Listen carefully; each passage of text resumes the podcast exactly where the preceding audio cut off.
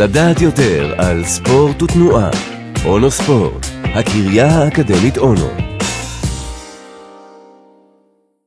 טיפול נכון בפציעות שריר בכדורגל. אחת הבעיות המרכזיות ששחקני כדורגל מתמודדים איתה היא פציעה בשריר. המאמר של צוות החוקרים בראשות פיטר אובלקר, שפורסם ב-JMMT, מתמקד בתהליך ההבחנה, הטיפול והשיקום במקרים של פציעות שריר בכדורגלנים. אין כמעט שחקן כדורגל שלא נפצע בשריר לפחות פעם אחת בקריירה שלו, כתוצאה מתיקול עם שחקן יריב או מפעילות יתר. השלב הראשון צריך להיות הבחנה מדויקת של הפציעה, כדי שיהיה אפשר לתת המשך טיפול מתאים. לאחר מכן צריך להאריך את משך ההיעדרות מהמגרש.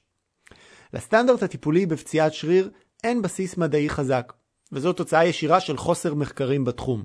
הגישה הנפוצה לטיפול המיידי מתבססת על הגנה, מנוחה, קרח, לחיצות והערכת מצב.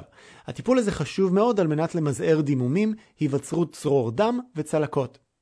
הטיפול המתמשך והשיקום של המבנה הפגוע של השריר תלויים בסוג הפציעה. שיטת טיפולים נפוצה מאוד היא הזרקה של חומרים שונים ישירות לשריר. תוצאות הטיפול בפועל הן בדרך כלל חיוביות, אבל גם במקרים האלו צריכים להתבצע מחקרים נוספים. פציעות שריר לא זהות אחת לשנייה, ובגלל זה, ובגלל זה תהליך השיקום לכל פציעה ובגלל זה תהליך השיקום לכל פציעה צריך להיות ייחודי, וחשוב להתאים תוכנית אימונים אישית לכל שחקן בהתאם לסוג הפציעה שלו ולהתקדמות שלו בזמן אמת.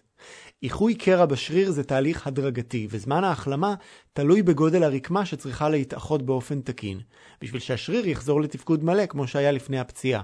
בהרבה מקרים שחקנים חוזרים לשחק לפני החלמה מלאה, וזה הגורם העיקרי לפציעה חוזרת. יותר מדי לחץ על השריר הפצוע יכול לגרום לפציעה נוספת והרחבה של הקרע המקורי. הפציעה החוזרת היא בדרך כלל אקוטית יותר, וזמן ההחלמה שלה הוא ארוך מהרגיל. במחקר שנעשה על פציעות חוזרות בכדורגל גברים, נמצא ש-16% מהשחקנים שעברו פציעה בשריר יעברו פציעה נוספת. אפשר לצמצם את המקרים האלה אם הצוות הרפואי יבצע הערכות קליניות מדויקות ורבות יותר, במקביל לבחירה בסוג הטיפול הנכון ולמנוחה מלאה.